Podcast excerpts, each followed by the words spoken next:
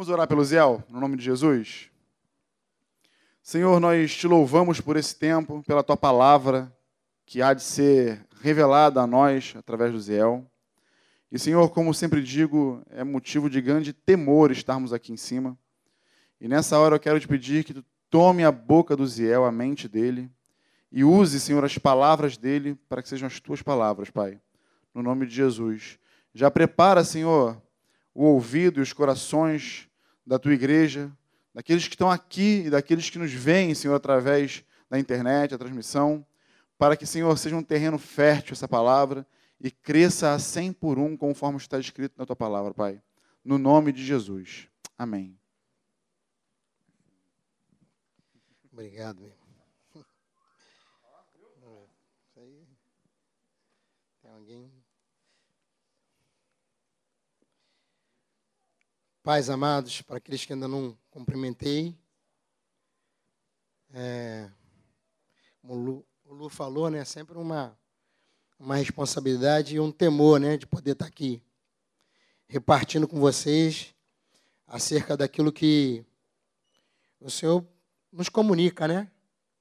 Seria muito tranquilo. Eu posso afirmar que o Senhor falou comigo. Agora, transmitir é algo que é, a gente tenta, mas eu sei que o Espírito Santo ele é poderoso, é, capaz de vencer ou romper qualquer barreira. Então, que seja assim na manhã desse dia, em nome de Jesus. É, eu coloquei aqui um, um título, né, um caminho no meio do mar. Eu sei que a gente sempre linka ou vincula, né, um caminho no meio do mar. Você pensa no quê? No Mar Vermelho, né? Quando o povo chegou diante lá do, daquele mar e aí julgou que o caminho estava encerrado e agora o que se faz? O Senhor abriu um caminho. Porém, eu creio que o, o mar, né?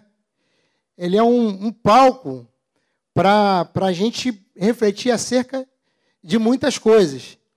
Por exemplo, o mar, a gente pode ver ou, citar o milagre do Senhor abrindo né, o mar para que o povo passasse. Mas o mar também serve como, como prova, o mar também serve como disciplina. Né? Algumas, em alguns momentos, ou diversos momentos, aconteceram de que o mar se tornou uma prova, um momento difícil, mas também se tornou um escape. Bom, é só um, é, era só um título. Mas eu gostaria de, de falar com vocês acerca de um, de um episódio que aconteceu, que está no livro de, de Jonas. E eu queria ler com vocês, que vocês acompanhassem, e como normalmente eu faço, né, de costume, eu vou trazendo para vocês aqui, traçando um paralelo daquilo que, que está escrito, que é foram para aqueles dias, mas que eu creio que são para nós no dia de hoje. Então, que você é, não necessariamente entre nesse barco aqui, porque esse barco foi meio, meio furado para os que estavam lá, mas que você acompanhe a viagem, né? Jonas, livro de Jonas, no capítulo 1. A palavra de Yahvé veio a Jonas, filho de Amitai, com esta ordem: Bom, veio com uma ordem a palavra do Senhor a Jonas. Assim como da última vez que eu falei, também tem uma relação, né? Que a palavra do Senhor veio aquele profeta, né? Que o Senhor mandou ele lá para onde? Quem, quem lembra da última vez que eu ministrei? Foi sobre o quê? Um vaso, né? Ele, o Senhor tinha ordenado a Jeremias descer à casa do olheiro. E, e, e usou a mesma expressão, pelo menos segundo a minha tradução. Deu essa ordem: dispõe-te e vai à grande cidade de Nínive. Quer dizer, morada de Ninus, e prega contra ela, porque a sua malignidade subiu até a minha presença. Entrando Jonas, decidiu, entretanto, desculpa, entretanto Jonas decidiu fugir da presença de Yahvé. o Senhor e partiu na direção de Tarsis, isto é, jaspe amarelo, descendo para a cidade de Apô, que significa Jope, ou seja, Formosa.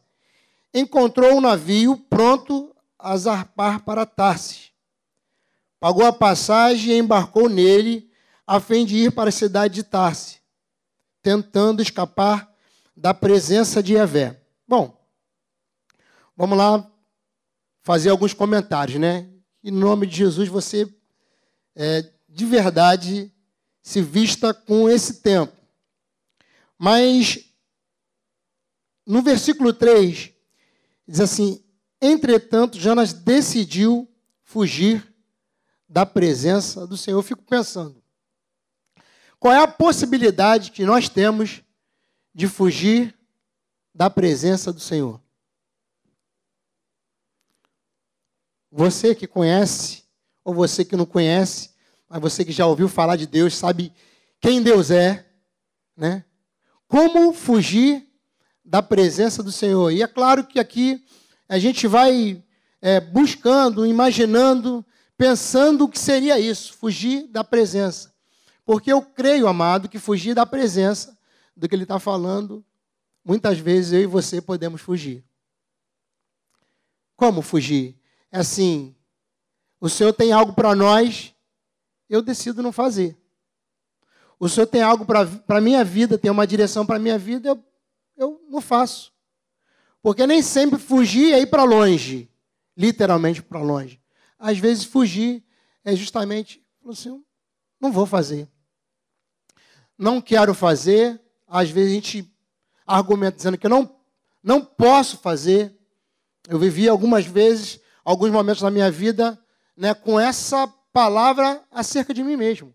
De um, de um caminho, de uma direção que eu cria, que eu até gostaria, mas não me via capaz, pronto para fazer.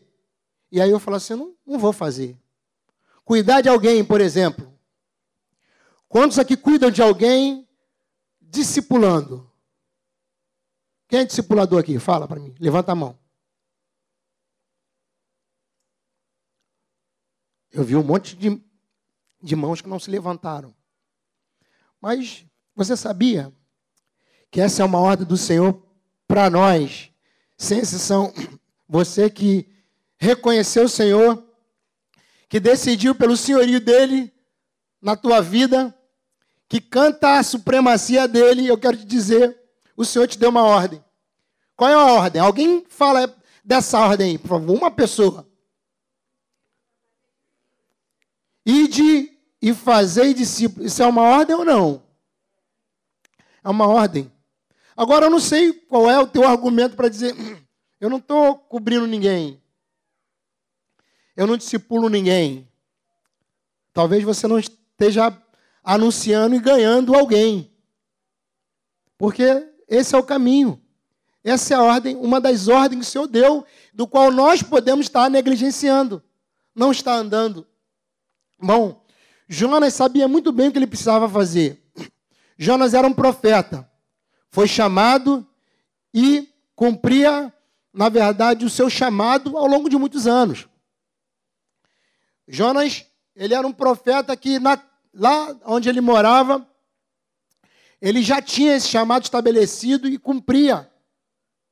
Mas, um determinado momento, falou assim: Eu não, não vou. Vou fugir de Deus. Mas nós precisamos entender que fugir, esse fugir, talvez está relacionado a você. A gente vai seguir lendo, vendo os motivos e as consequências de alguém que foge. De novo, se você é alguém, eu só estou levantando uma possibilidade, ou algo que é tão simples, talvez você tenha ouvido, tenha se convertido e esteja nesse contexto dessa igreja do qual a gente serve, ouvindo isso muitas vezes. Nós precisamos ser e fazer discípulos. Ser e fazer discípulos. E aí é algo que tão comum, tão deveria ser algo tão natural e às vezes a gente negligencia. De novo, quais são os motivos? Talvez você não se julgue capaz.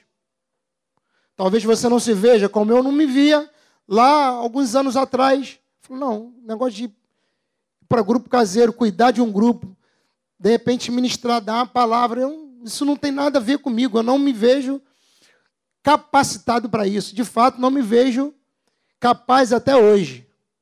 Mas eu estou convicto de que o Senhor é aquele que nos capacita. E Ele me capacita. E Ele dá graça. Né? E Ele nos anima. E Ele nos instrui. E Ele vai nos conduzindo na própria vontade dEle, desde que nós nos dispomos a isso. Bom, um outro, um outro, uma outra coisa que acontece aqui, de alguém que foge, e olhando para os seus motivos, é você sempre vai achar um, assim, um, um lugar para te, te ajudar nesse caminho de fuga. Às vezes é uma outra pessoa. Sabe aquele negócio? Você não está bem, não está legal. Aí você procura a pessoa, uma pessoa perto de você, e essa pessoa não está bem, não está legal. E exatamente isso que acontece. Às vezes você é conduzido para um lugar do teu coração, onde você se inclinou para dizer não para o Senhor. E às vezes sempre tem um lugar de parada, né?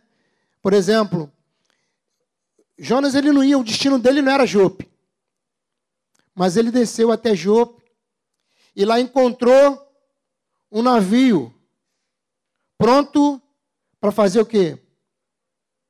Para partir para onde ele julgou que deveria ir.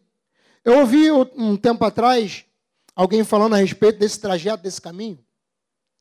Diz que para onde Jonas estava indo era mais ou menos um ano de viagem naquele barco para chegar ao destino dele.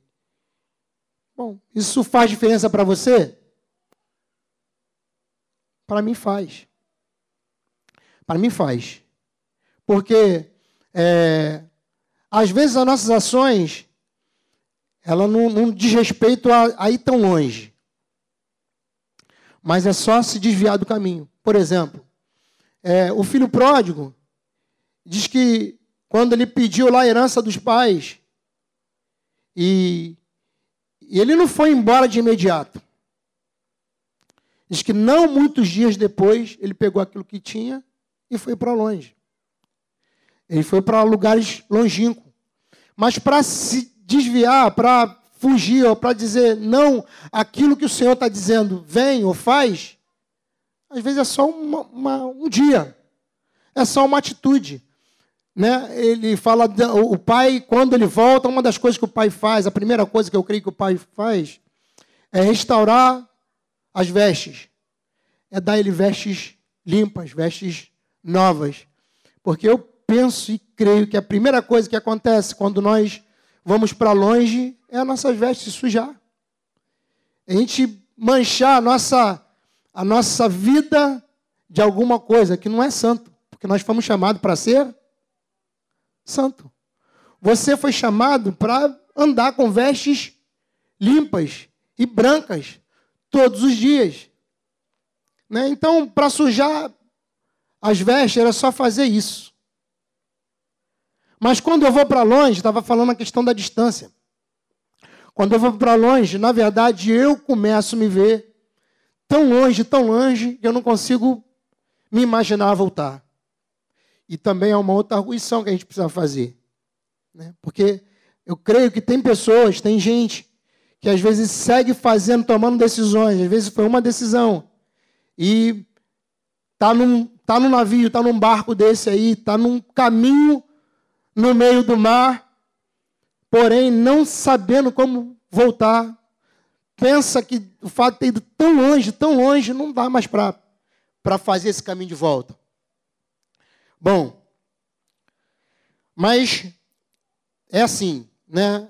Nós sempre vamos encontrar alguém que ou uma oportunidade de a gente legalizar de alguma forma o nosso caminho para longe. Legalizar a nossa a nossa rebelião ou a nossa rebeldia. Porque os motivos, e eu penso que a gente vai acabar citando mais na frente, os motivos que Jonas usou, tinha para ir para longe, para dizer assim: eu vou fugir, eu vou para longe. Ou dizer assim: eu não quero. É algo assim, quase que inacreditável. Como que o homem, como que nós é, conseguimos dizer não para algo que a gente já falou, já se comprometeu dizendo sim, e algo que, na verdade, é para benefício. Bom, vamos seguir lendo? No versículo 4, né?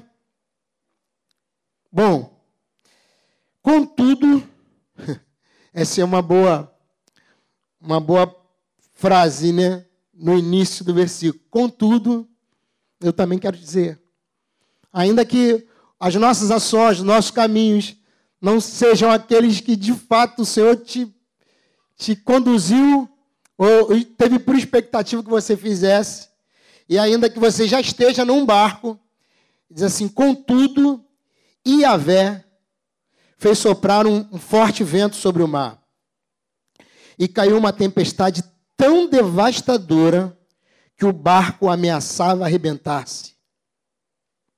Contudo, amado, o Senhor vai sempre ter um caminho. O Senhor vai sempre intervir.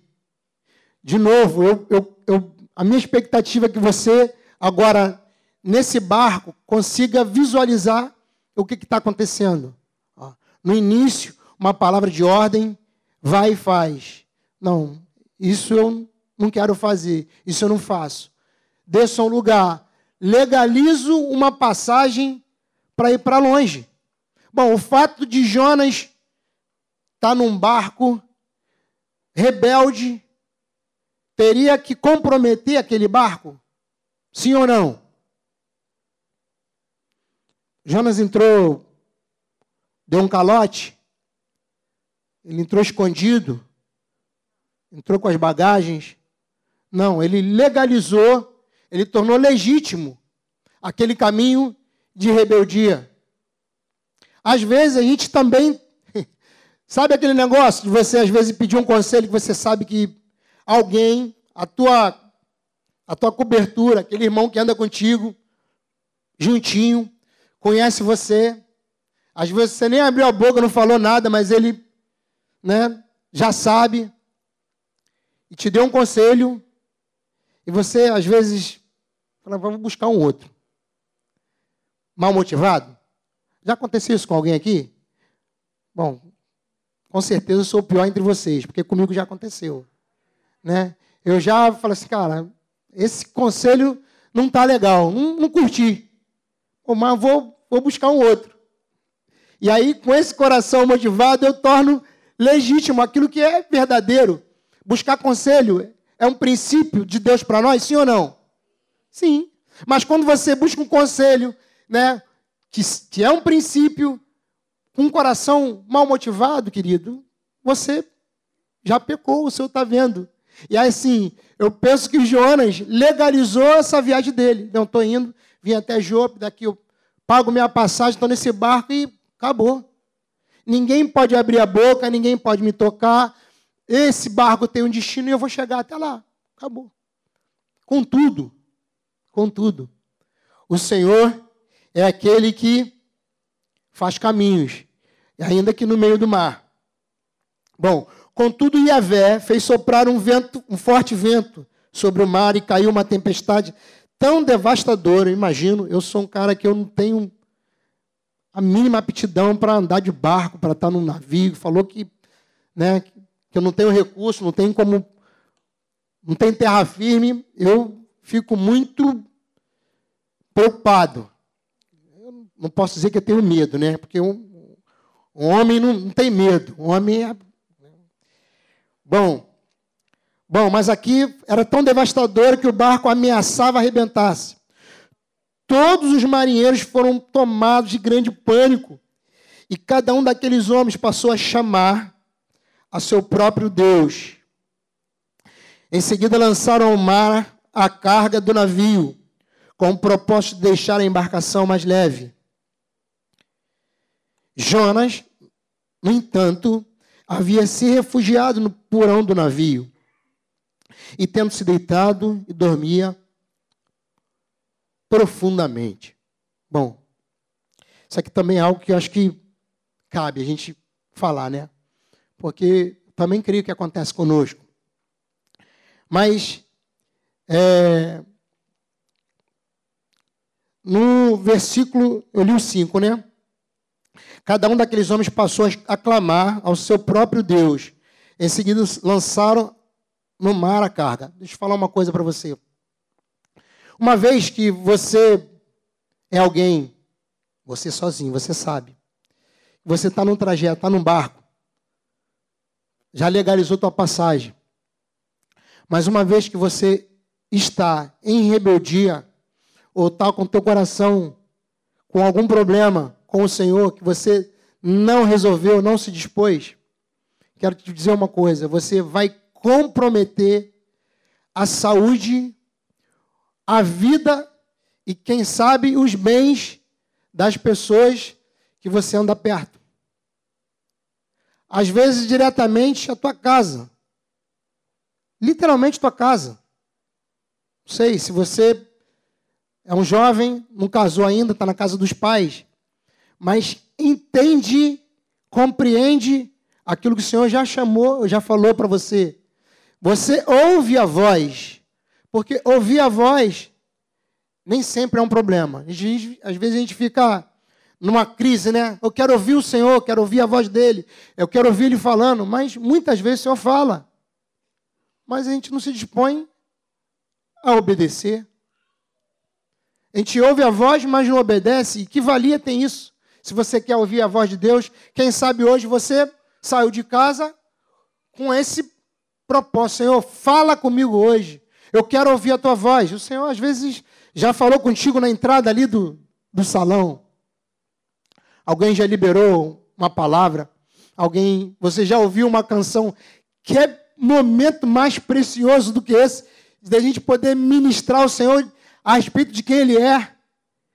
Que todas as coisas foram criadas por Ele e que Ele tem a, a supremacia. É um Deus soberano, é aquele que governa sobre todas as coisas. Que é momento melhor do que esse para ouvir Deus, não é Ele falando de quem Ele é, falando a respeito dele mesmo. Mas, uma vez que a gente está num, tá num caminho ruim, amado, eu quero te dizer que você provavelmente vai vitimar alguém. Vai vitimar. Eu lembro imediatamente, quando se fala de vitimar, quando o nosso coração está amargurado, a gente se perde com alguma coisa. Eu lembro logo de Caim com Abel. O que, que tinha a ver Abel com as guerras de Caim. Mas, bom, a história vocês conhecem. Caim matou o seu irmão. Porque estava mal com Deus. Ficou vivendo uma vida que eu acho que eu também, infelizmente, já tive a oportunidade de, experimentar uma vez que o Senhor me resiste e eu, o semblante descai. Eu não sei se você já se viu assim, para mim, uma, uma das características de alguém que está perdido de alguma forma num relacionamento com o próprio Senhor é ter esse coração de Caim. Que Deus confrontou ele. Porque você anda assim, Caim. Irritado, cabisbaixo.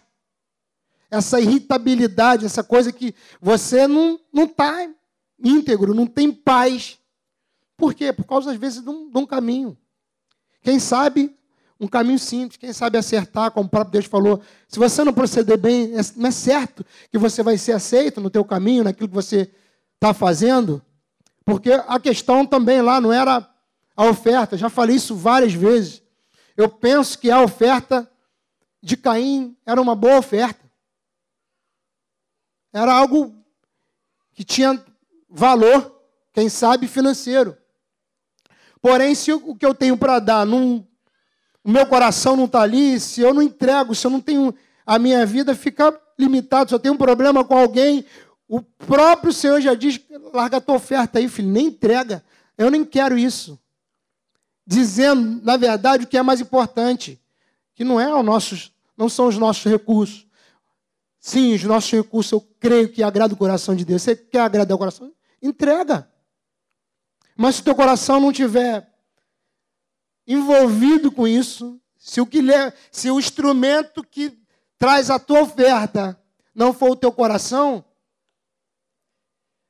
às vezes a gente é, vai se perder, inclusive, nesse caminho, porque não, não tem valor. Se né, o objetivo da oferta é o próprio Deus, bom, mas é, na verdade o que nós precisamos é acertar o caminho, não é deixar coisa. É como. Bom, eu fui. Um parênteses aqui, né? Eu fui nascido e criado na, na, na denominação.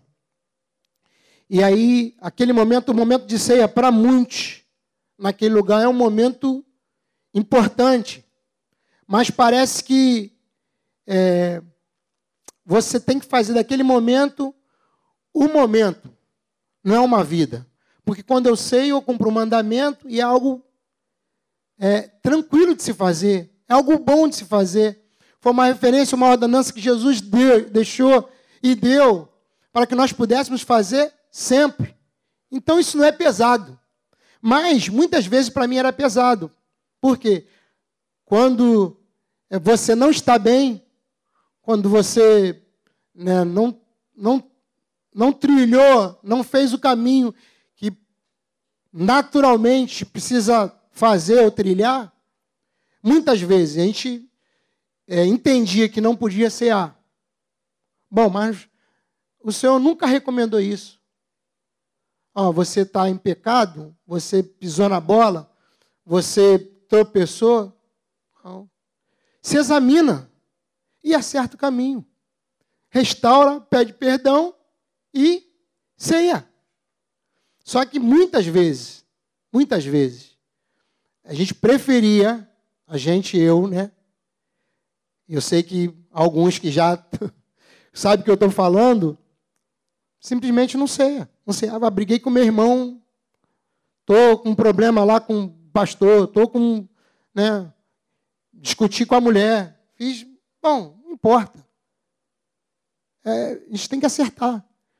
Né? Então o Senhor nunca vai, vai valorizar mais a questão do teu reconhecimento, de que você reconheceu que pecou, do que a restauração, o caminho de volta, o pedido de perdão. E, na verdade, foi para isso que ele fez todo um caminho. Mas, voltando para o assunto, você, ou melhor, se você está nesse barco, se você está entendendo, se você está nessa viagem, já entrou, está indo para Tarsi nesse barco, olhando para todo esse episódio, você vai ver que o Senhor intervém. Contudo, o Senhor começa a se mexer. Contudo, o Senhor está vendo o caminho de Jonas. E aí se levanta uma tempestade e as pessoas no barco começam a tomar atitude, fazer caminhos para salvar a vida. O que, que começa a ir para fora desse barco? As suas bagagens. É claro que eu, a gente começa a pensar e lá viagem uma viagem, se de fato for assim, era tão distante, a ponto de às vezes demorar um ano para chegar nesse lugar, tinham coisas valiosas.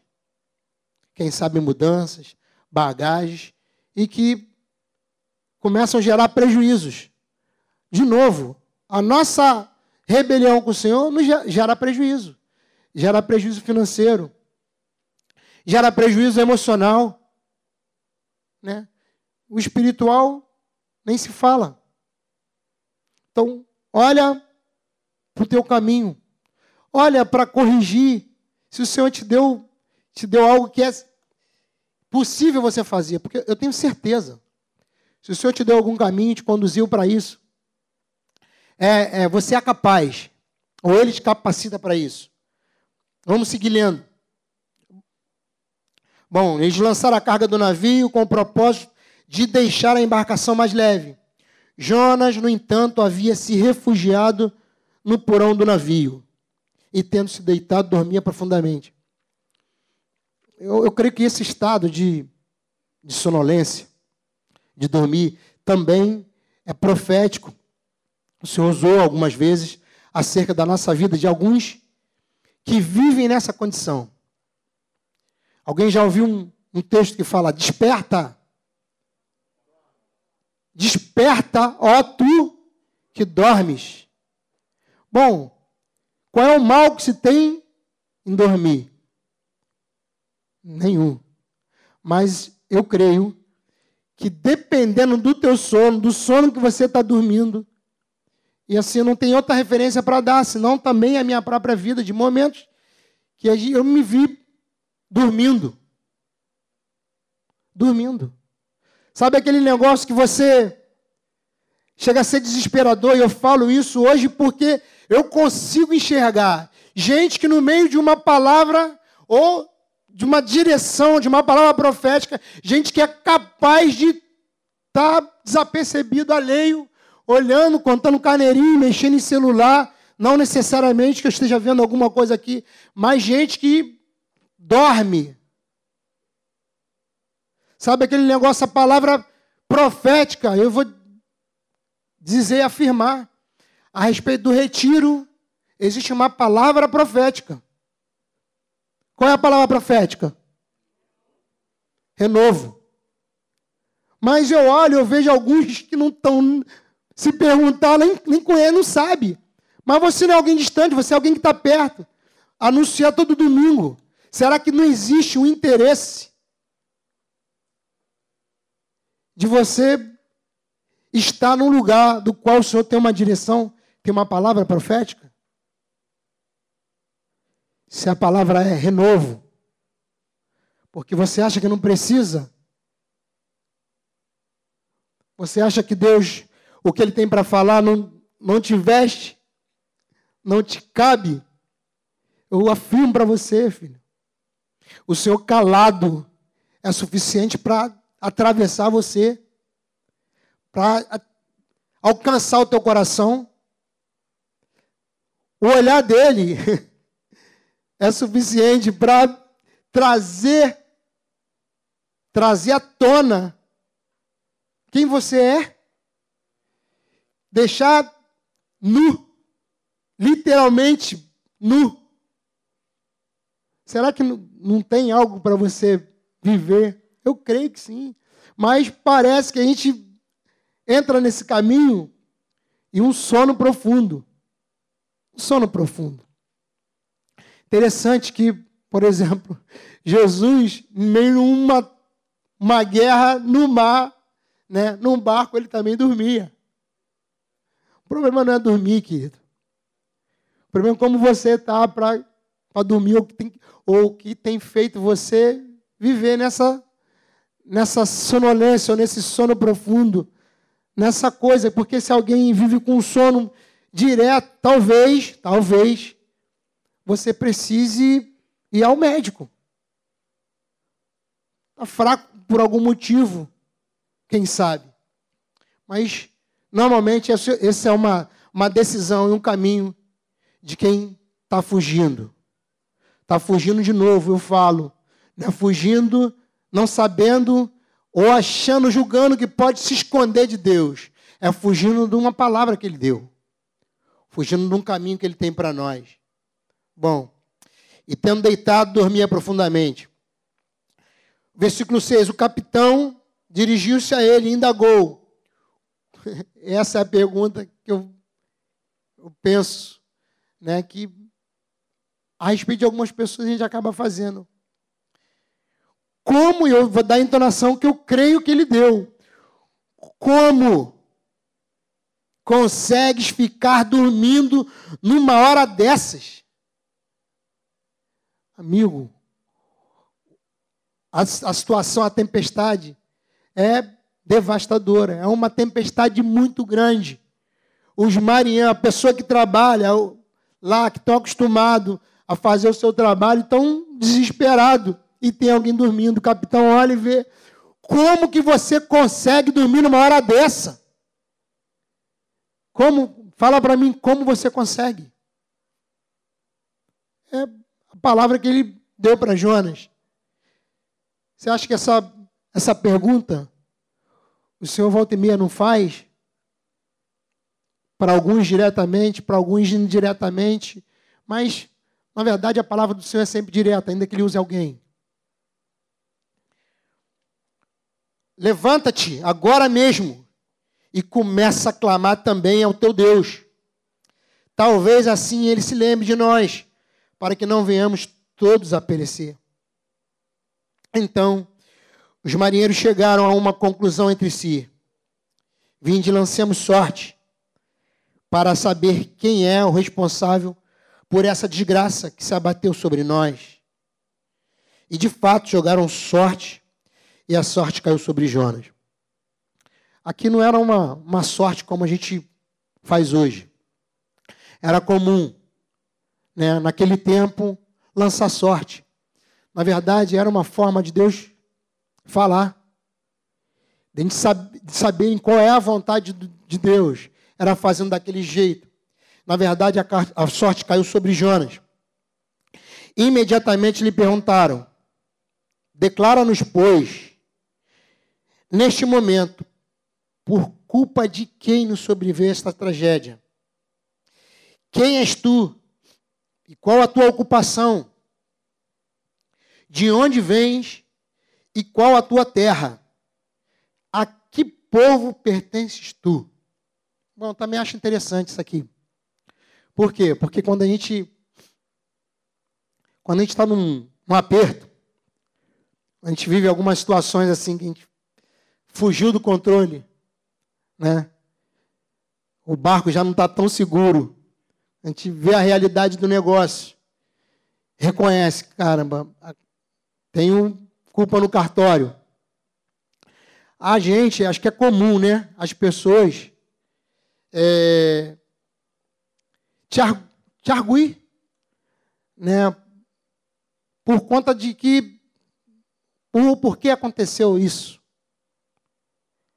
Por que, está, por que você está vivendo assim? Ou por que essa tragédia chegou? Na verdade, as pessoas querem respostas daquilo que a gente, às vezes, está vivendo. De uma prova. Não é só simplesmente para tomar conhecimento e fazer algo. É porque uma grande maioria das vezes a gente, a gente não consegue ficar sem uma, sem uma resposta. O médico, ele precisa de um diagnóstico. O médico não tem como você é, falar para ele de um milagre. Ele diz, ah, tá, beleza, é um milagre. Ele precisa de resposta. Nós, de alguma forma, vamos sempre esbarrar com situações como essa? Bom, eu estou vivendo um momento assim difícil. Vem cá. Vou ler de novo. Quem és tu? Qual a tua ocupação? De onde vem? Qual é a tua terra? A que povo pertence tu? Mas é interessante a vida, a resposta de Jonas. Diz que ele respondeu o seguinte: eu sou hebreu e temo a Yahvé, Elohim, o Deus dos céus, que fez o mar e a terra. Eu creio que aqui começa, ainda que ele não tenha experimentado de fato é, aquilo que estava por vir. Aqui começa uma resposta de alguém que, ainda que fugindo, sabe quem é Deus. Ele só falou isso. Eu sou hebreu, eu sou de um povo separado, eu sou de um povo escolhido, eu tenho uma história e sirvo a esse Deus. O nome dele é Yahvé, Elohim. Dono do céu, criador do céu e do mar. Bom, isso é suficiente para aumentar, na verdade, ou fazer gerar temor no coração daqueles homens.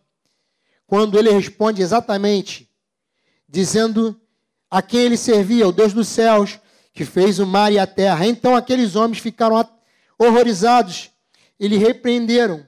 Que é isso que fizeste? Porquanto os homens sabiam que ele fugia do Senhor, pois ele já lhes havia contado.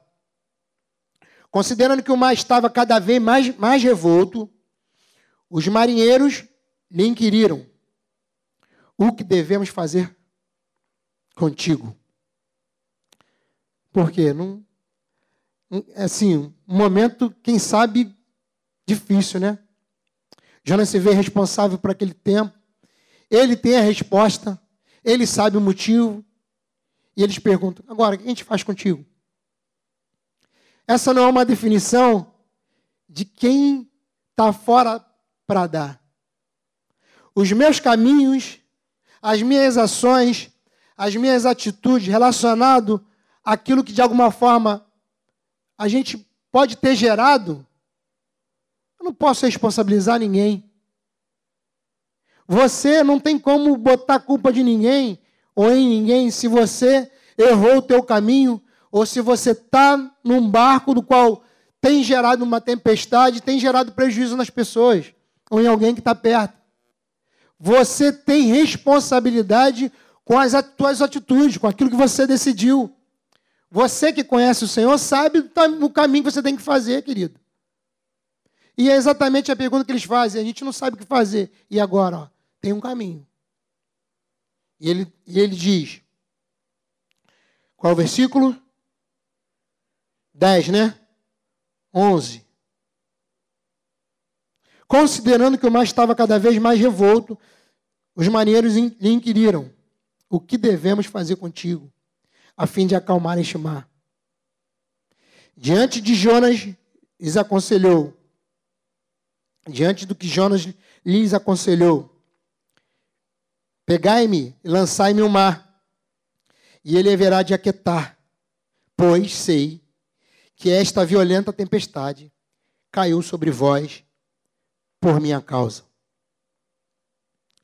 Contudo, os homens ainda se esforçavam ao máximo para remar de volta à terra, todavia sem sucesso, e o mar ficava cada vez mais tempestuoso. Parece que a gente está tá virando um, um filme de terror, né? Mas esse não é o desejo do meu coração, querido. É que a gente, assim, seja confrontado com a realidade das nossas ações. Esse 13 também fala de algo que muitas vezes nós fazemos. Sabe quando a coisa está errada? Você sabe. Mas sabe que às vezes você fica tentando remar para o barco voltar. Não, isso não. Vamos tentar dar um jeito. Bom, a palavra já tem. O caminho você já sabe. Quem sabe? Quer ver uma coisa que eu penso que nos intimida muito? Luz. Quando a gente está em trevas. Eu posso perguntar a alguns aqui: quem já andou assim em trevas? Viveu caminhando, tentando caminhar no meio da luz, melhor, entre os irmãos, mas em trevas. Você sabe o que é isso. Não vou pedir para levantar a mão. Mas eu posso me, me expor. Já vivi um tempo da minha vida em trevas. Em trevas. Coisa horrível. É terrível. Quem tem essa experiência, tanto de viver em trevas, sabe o que eu estou falando? Também de experimentar a luz, de se ver livre, liberto, solto. Alguém está chorando do teu lado porque ouviu, talvez, quem sabe, uma confissão. Você compreende, você lamenta, você chora também, mas você está livre. E essa liberdade você não vai alcançar no psicólogo, você não vai é, adquirir meias verdades, andando no caminho parcial ou tentando remar de volta. Falando assim: nunca mais eu volto, nunca mais eu faço isso. Não, mas deixa eu me dar mais uma oportunidade, deixa eu voltar de novo, deixa eu remar para encontrar a terra. Não, você está no meio do mar e contudo, lembra aquele que falou? Tem necessidade de andar conosco. Estamos comprometidos com Ele.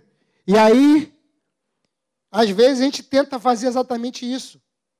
Contudo, os homens ainda se esforçavam como? Ao máximo, para remar de volta à terra. Todavia, sem sucesso. E vai ser, querido, sem sucesso. Porque o caminho do Senhor, esse caminho é perfeito. É Ele que nos permite nos livrar ou alcançar aquilo que de fato aqueles homens precisavam no meio do mar, em meio né, a, uma, a uma tempestade. Bom, 14. Por isso suplicavam Yahvé nestes termos. Já não é simplesmente a uns deuses.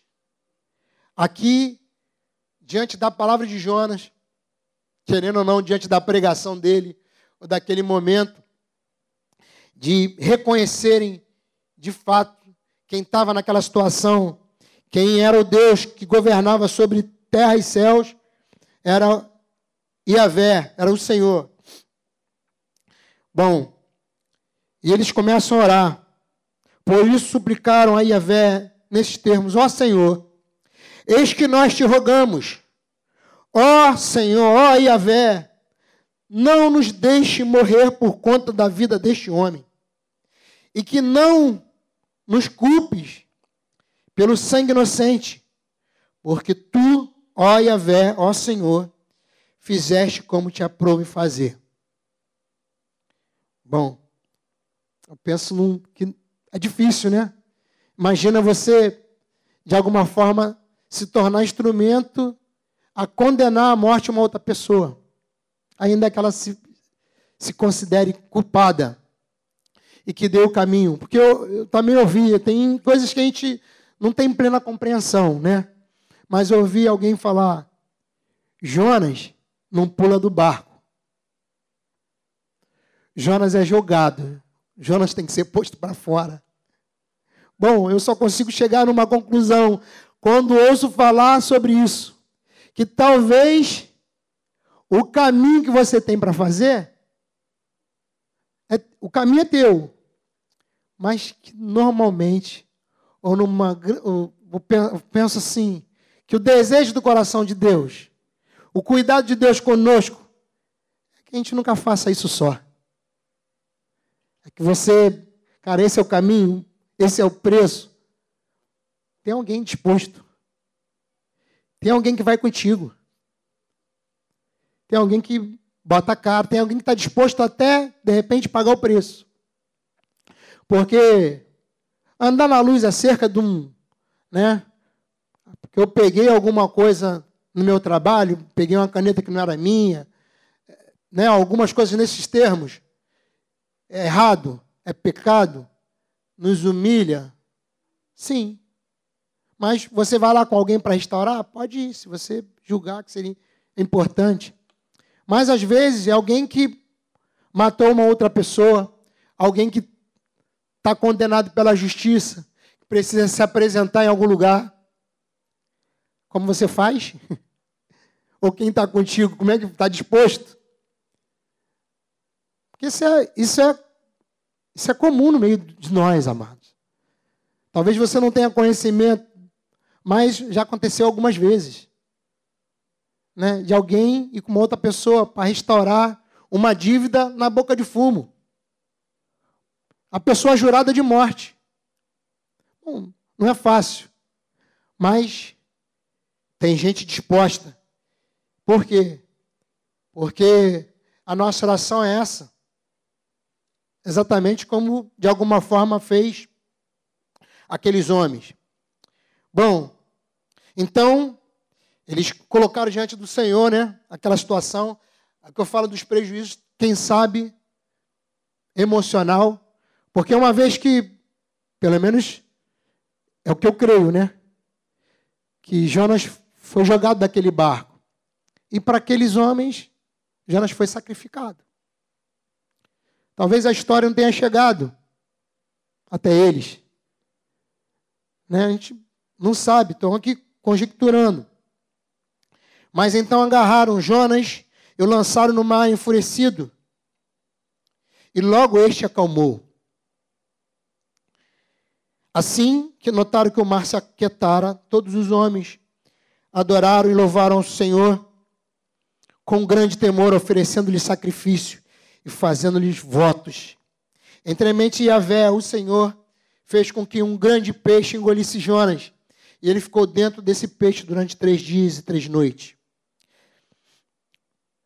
Então, dentro do ventre do peixe, Jonas orou a, a Yahvé, o seu Elohim Deus e disse: Em meu desespero, clamei ao Senhor e ele me respondeu. Do vento do Sheol, da morte, gritei por livramento. E tu, ó Senhor, ouviste o meu clamor. Pois me lançaste nas profundezas do coração dos mares, e as correntezas formaram um turbilhão ao meu redor. Todas as grandes ondas e vagas passaram por sobre mim. Então pensei: fui expulso da tua presença. Poderei contemplar o teu santo templo uma vez mais? Eis que as águas todas me cercaram até as profundezas da alma. O abismo me cercou e as algas marinhas se enrolaram na minha cabeça. Afundei até chegar aos fundamentos dos montes, a terra embaixo, cujas trancas me aprisionaram para sempre. No entanto, tu fizeste subir a minha vida de volta do Sheol, da sepultura, ó meu Elohim. Eis que quando minha vida já se ia apagando, eu me lembrei de ti, Yahvé, e a minha oração subiu à tua presença, teu santo templo. Aqueles que acreditam em ídolos inúteis afastam de si a verdadeira shed, piedosa benevolência. Eu, porém, te oferecerei sacrifícios com voz de ação de graças. O, o que eu prometi, cumprirei fielmente. Sim, eis que Yeshua, a salvação, vem do Senhor, Yahvé. E Yahvé deu ordem ao peixe, e esse vomitou Jonas na praia. Bom, é o caminho que nós temos, amado. Eu não sei em que tipo de, quem sabe, de lugar a gente foi posto. Em que tipo de lugar nós fomos parar. A comparação aqui de Jonas no vento do peixe é muito significativa. Muito. Por quê? Porque ele, ele compara, na verdade, Jonas morreu para é, como é que eu posso falar? Jonas morreu, não morreu. Mas tu imagina se você consegue. Três dias no ventre de um peixe. Com tudo aquilo que ele está dizendo. Que as algas enrolaram na cabeça, né? que lugar desconfortável, né? às vezes julgando que estava morrendo é porque essa expressão é dele. Ele estava aqui no Sheol. Sheol está relacionado a um lugar de morte. Né? E aí, como é que eu faço? Eu quero te dizer que, assim como Deus livrou Jonas conta da, do caminho, da oração dele, do reconhecimento, ele está ele tá pronto para socorrer, porque esse caminho de Deus com Jonas não é para o mal. E de verdade, querido, não tem caminho que o Senhor possa estar fazendo contigo que seja para o mal. E eu quero te dizer, na verdade, dar ênfase, que esse caminho no meio do mar é para o Senhor te livrar. E ainda que seja por consequência que você esteja vivendo, esse turbilhão de coisas, é para te fazer bem. É para você volte para Ele. É que para você o reconheça a referência estava falando da referência de, de Jonas, três dias no ventre de peixe. O Senhor, na verdade, é uma referência de Jesus. Três dias morto. Três dias. E assim como Jonas, ele, ao terceiro dia, ele ressuscitou. Ele falou para alguns religiosos, para os fariseus: vocês me pedem um sinal. Não vou dar um outro sinal para vocês, senão o do profeta Jonas. Naquele sinal de milagre que resgata, que restaura. Porque esse, esse, esse caminho de Jesus, três dias, desse processo doloroso, né, de, de literalmente morte, foi que para quê? Foi para nos resgatar. Foi para nos permitir voltar à vida, respirar de novo e concedendo a nós a oportunidade de acertar o caminho Porque a palavra do Senhor para Jonas, de novo você pega o capítulo 3, e diz assim: então,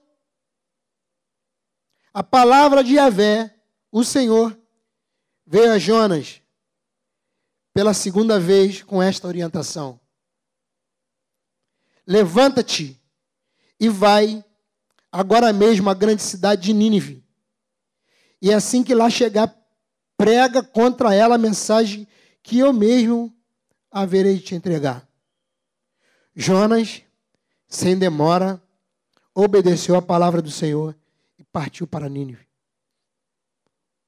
Querido, assim, meu sentimento, vamos colocar assim, meu sentimento, lendo essa, essa outra, esse outro versículo, esse outro tempo aqui da vida de Jonas, era para saltar, para pular de alegria. É para encher o nosso coração de júbilo, porque isso é um, é um espelho para nós. Para nós quem? Para nós que às vezes erra, peca, às vezes o nosso coração rebelde, e o Senhor nos dá a oportunidade de voltar, ainda que no processo a tempestade bata, né? É, gere prejuízos, mas para que a gente tenha a oportunidade de cumprir, porque essa não é Jonas que criou, é Ele que está dando. A oportunidade que a gente tem, queridos, você tem de acertar a tua vida, de chegar junto de alguém, de novo, de poder restaurar, de ter uma palavra, de acertar o caminho, de, de fazer o bem, de cumprir com aquilo que o Senhor falou, é Ele que nos, nos dá. E de novo está fazendo exatamente assim como no capítulo 1. Que ele dá a palavra para Jonas e diz o que ele tem que fazer, e ele traz um re, um renovo. E ele vai prontamente. Bom, eu, eu creio que é, aquilo que eu gostaria de comunicar, eu estou comunicando. E que o Espírito Santo, ele dê testemunho exatamente do que ele quer falar ao teu coração. Às vezes, né, tem um, tem um, um ponto específico. Eu, eu sempre ouvi isso como entrelinha. Sabe, tem algumas coisas que o senhor fala que são as entrelinhas. Entre um, uma linha e outra. Quem fazia muito isso quem usava muitas entrelinhas era o Marcão, Marcão de Deus. Falecido, né? O esposo da Edna. Hoje num lugar muito melhor do que nós. Mas ele usava muitas entrelinhas. Ele usava o espaço que tinha nas linhas e, e também as entrelinhas. Eu creio que o Senhor está muito disposto. E se você também estiver muito disposto, você vai ouvir até nas entrelinhas naquilo que ele fala de um, um versículo para o outro. Né? E em tudo aquilo que de alguma forma foi discorrido. O Senhor quer te levar, te conduzir, quer te dar novas oportunidades, mas também quer que você ouça isso aqui e se guarde também de andar num caminho, como fez Jonas. De se guardar, que por conta de uma motivação Assim, a grosso modo, vou falar para você. O que motivou Jonas a não ir pregar em Nínive? Nínive era um, vamos colocar assim, era inimigo de Jonas, direto, ou do povo de Israel, direto, sim, inimigo declarado. Só que o que Deus manda Jonas pregar, teoricamente seria bom por quê? Deus falou, vá lá e prega destruição. Eu não creio que Deus, o Jonas chegou lá e a pregação de Jonas foi assim: arrependei-vos, porque é, o é chegado o reino. Não foi assim. Não foi assim, João 3,16. Porque Deus amou vocês de tal maneira que se entregou e quer que vocês se rendam a Ele. A pregação de Jonas e a que Deus deu no início foi o quê? Quem sabe? Juízo. 40 dias não vai existir nada aqui. Vai morrer todo mundo. Vou trazer juízo. Por quê? Porque esse pecado, esse mal, esse cheiro, assim como chegou lá de Sodoma e Gomorra, chegou a mim. E acabou. Era para Jonas pregar isso. Jonas não foi. Por quê? Porque Jonas sabia quem era o Deus dele. Apesar de não, não dizer assim, prega isso, mas sabia que Deus era longânimo, compassivo, misericordioso e tudo que ele é hoje que se manifesta no meio de nós. Isso que Jonas, na verdade, não queria. Eu sabia que se esse povo se arrependesse e buscasse a tua vontade, buscasse se humilhar, fizesse o caminho que eleva, porque o caminho que eleva, o caminho que te leva a Deus, é a humilhação, é o quebrantamento, né? Parece contraditório, mas é para baixo que você sobe.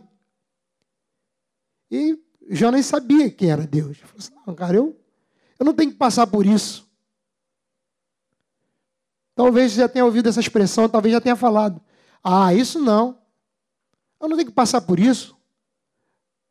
Já de idade, 53 anos na cara, não, não. E a gente vai é, resistindo, resistindo Deus. Então, no nome de Jesus, você tenha o teu coração aberto de não fazer esse caminho de não criar recursos, ainda que parecem legítimos, mas para manifestar a rebeldia do teu coração. Mas se também você por acaso entrou, pagou, tornou legítimo o teu pecado, no nome de Jesus, se arrepende e volta. E volta. O Senhor, de novo, o Senhor, o caminho do Senhor de nós, sempre vai ser assim, de bem.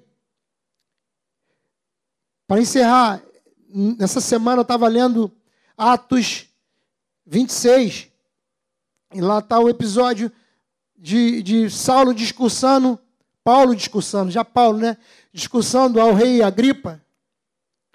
E ele está dizendo do processo que foi, que ele viu aquela luz que brilhava mais do que o sol, né? que ele, de alguma forma, zeloso com aquilo que ele entendia, com o que aquele, ele foi ensinado, do zelo que ele tinha em relação àquilo que ele tinha por revelação da própria palavra, perseguindo os cristãos, e aí é confrontado com essa luz. E Jesus fala para ele: Saulo, Saulo, por que me persegue? Ele cai, fica cego. Mas quando você vê no versículo seguinte, Paulo falando, da declaração de Jesus em relação a, isso. Deixa eu ler o versículo para ser fiel.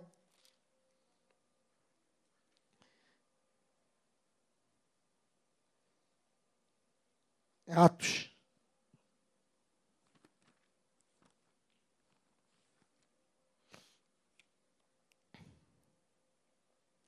É, Atos 26, 14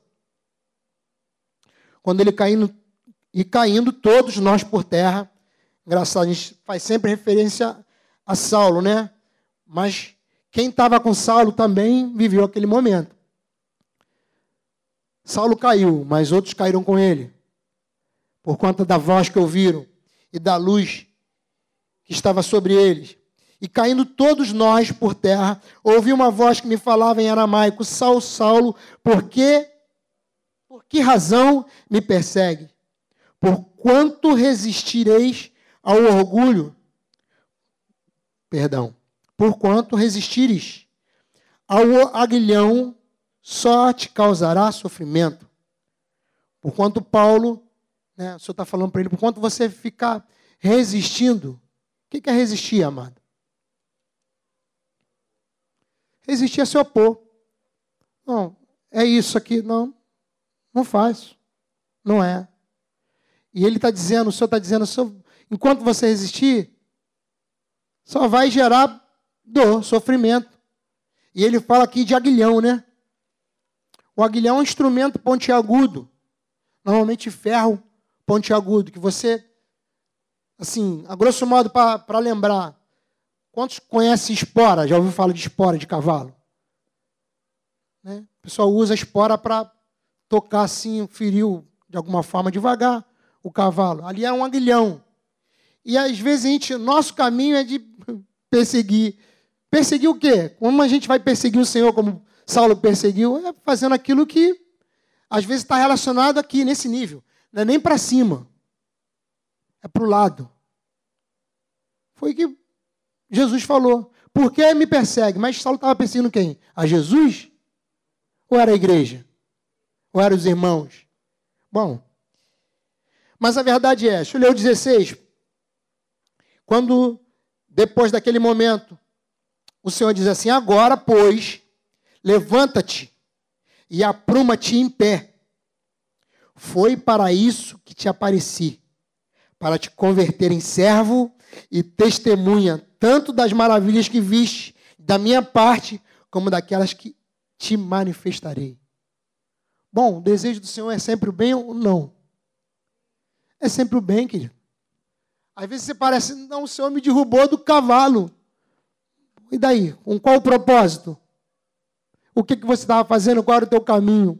Ah, ah, acerta. Porque o Senhor é, tem essa palavra para nós. Por quê? Porque o Senhor sempre vai ter mão estendida. De verdade. Salmo 139 diz: Senhor, tu me sondas e me conheces. Sabes quando me assento e quando me levanto. E acompanha os meus pensamentos, onde quer que eu esteja. Discerne minha caminhada e a minha pousada. E estás a par de todos os meus intentos. Porquanto a palavra ainda não chegou à minha língua, e tu, ó Eterno, já conheces completamente. Tu me envolves por trás e pela frente e pões sobre mim tua mão. Tal conhecimento é para mim demasiado maravilhoso, tão elevado que não posso compreender totalmente. Para onde poderia eu fugir do teu espírito? Para onde poderia correr e escapar da tua presença? Se eu escalar o céu, aí estás. Se me lançar sobre o leito das mais profunda sepultura, Igualmente, aí estás. Para mim é uma, uma réplica daquilo que o Senhor está falando para Jonas. Esse é um salmo de Davi.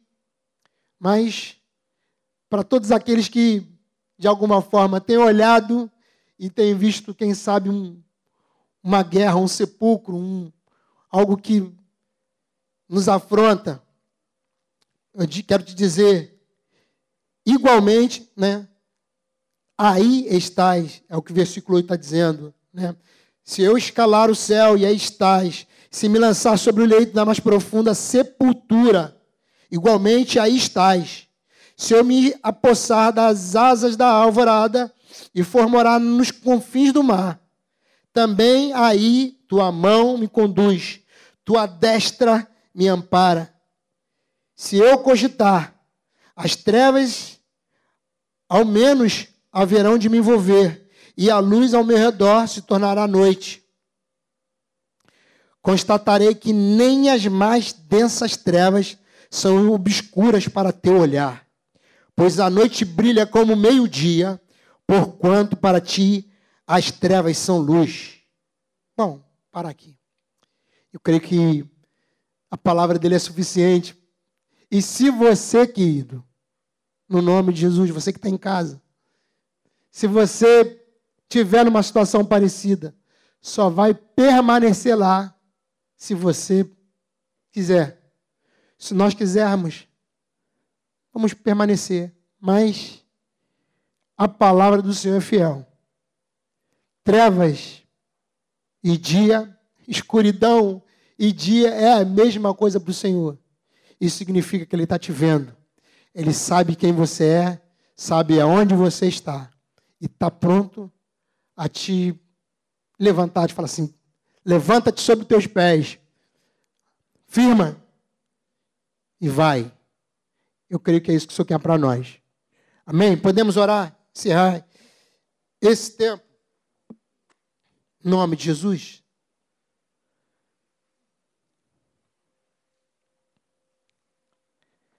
Cantar, na verdade, a, a vida do Senhor, como a gente cantou hoje, algumas canções, isso é muito bom, porque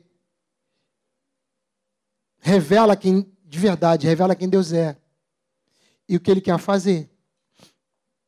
Mas isso não, não define. Você conhecer a letra, você conhecer as canções, você ouvir falar das verdades, de que Ele é. Você precisa tomar a decisão, precisa ter postura. Né? Então, que no nome de Jesus seja assim nesse tempo. Seja no, hoje, seja indo para casa, seja refletindo lá, né? seja compartilhando né, da palavra que está escrita. Não da forma que eu falei, mas da palavra dele. Porque ela, sim, ela é capaz de ir a lugares que você não, você não pode ir. Que no nome de Jesus seja assim. Amém? Ah, Senhor, essa é a nossa oração. Essa é a nossa oração, Senhor, nesse lugar hoje. Sabemos que teus olhos, Senhor, estão sobre nós. E ainda, Senhor, que assim como eu estive, Senhor, e alguns também, como eu, perto de pessoas, Senhor, mas um lugar tão escuro, tão perdido, Senhor, tão em trevas, Senhor. Mas tu me achou, Senhor, porque a, a trevas e luz para ti, trevas e dias para ti são exatamente a mesma coisa. Eu sei, Senhor, que os teus olhos nos contemplam nesse lugar. Então, Senhor, no nome de Jesus, se tem alguém, Senhor, aqui, nesse lugar, Senhor, de trevas, andando em trevas, tropeçando, Senhor, ou vivendo num caminho, Senhor, vivendo num lugar, parece que sem esperança, Senhor, condenados Senhor, a andar exatamente assim ou ficar assim. Abre os olhos, Senhor, no nome de Jesus. E, Senhor, que esse, nessa atitude, nessa decisão, possa experimentar, Senhor, a luz, a tua luz, Senhor, porque na tua luz, Senhor, nós vemos a luz. Na tua luz, Senhor, nós podemos caminhar, Senhor, seguro. Na tua luz, Senhor, nós podemos dar passos, Senhor. Pai, então, no nome de Jesus, que a tua palavra, Senhor, que é suficiente, que não volta para ti, Senhor, vazia, sem antes cumprir o propósito para qual ela foi designada, Senhor. Pai, se manifeste hoje, no nome de Jesus, no dia que se chama hoje, seja o dia aceitável, Senhor, para que cadeias se quebrem, Senhor, para que o caminho, Senhor, seja liberado, Senhor, para que toda a escuridão, Senhor, na vida de alguns, Senhor, possam, Senhor, possa vir a luz no nome de Jesus. E que essa decisão, Senhor, não precise de um convite a vir à frente, Senhor. Mas, Senhor, que no seu próprio coração possa ser estabelecido, Senhor, no nome de Jesus e eu creio, Senhor, que é um caminho que tu tens para todos aqueles, Senhor, que precisam, talvez como Jonas, Senhor, uma outra oportunidade para recomeçar. Tu tens uma pessoa perto. No nome de Jesus, que esses, Senhor, que precisam voltar, Senhor, se algum de nós, quem sabe, Senhor, todos nós temos que voltar em algum caminho, possa ter pessoas, Senhor, do qual possamos abrir o nosso coração, abrir a nossa vida Senhor, e cooperar conosco nessa boa obra que tu tens na vida do homem, Senhor. No nome de Jesus, Pai, te damos graça por esse tempo. Te louvamos, Senhor, pelas canções. Te louvamos, Senhor, pela palavra lida, Senhor. faço questão, Senhor, de mencionar pela tua palavra lida, escrita, que podemos declarar, Senhor, que ela tenha a força que cabe a ela, Senhor, para fazer, Senhor, acontecer tudo aquilo que tu tem como promessa para nós. Obrigado, Senhor, pela vida dos meus irmãos. Pai, conduz de volta a cada um, Senhor. Pai, em segurança, Senhor. Pai, para cada casa, Senhor, que lá encontre um lar, Senhor, que a paz reine. Ah, Pai, que a tua vontade, que é boa, perfeita e agradável, Senhor, os encontre sempre. Oramos assim, em nome de Jesus. Seja uma semana, Pai, repleta da tua graça, Senhor. Conduzida, Senhor, pela tua mão, Senhor, amparada pelo teu braço, Senhor, e que essa presença, Senhor, dê testemunho toda a nossa vida, Senhor, durante todo o nosso dia, sobre tudo aquilo que vamos fazer, em todos os lugares que vamos estar, Senhor, no nome de Jesus, Pai, em nome de Jesus, seja assim, Senhor. Pai, eu quero orar, Senhor, colocar a vida do Gil nas tuas mãos. Chegou esse pedido, Senhor, diante de nós. E nós queremos fazer, Senhor, juntamente com a tua igreja, Senhor. Pai, em nome de Jesus, restaura a saúde do Gil Gomes. Levanta, Senhor, o Gil do leito, Senhor. Põe ele de pé, Senhor. Glorifica o teu nome na vida do Gil Gomes, Senhor.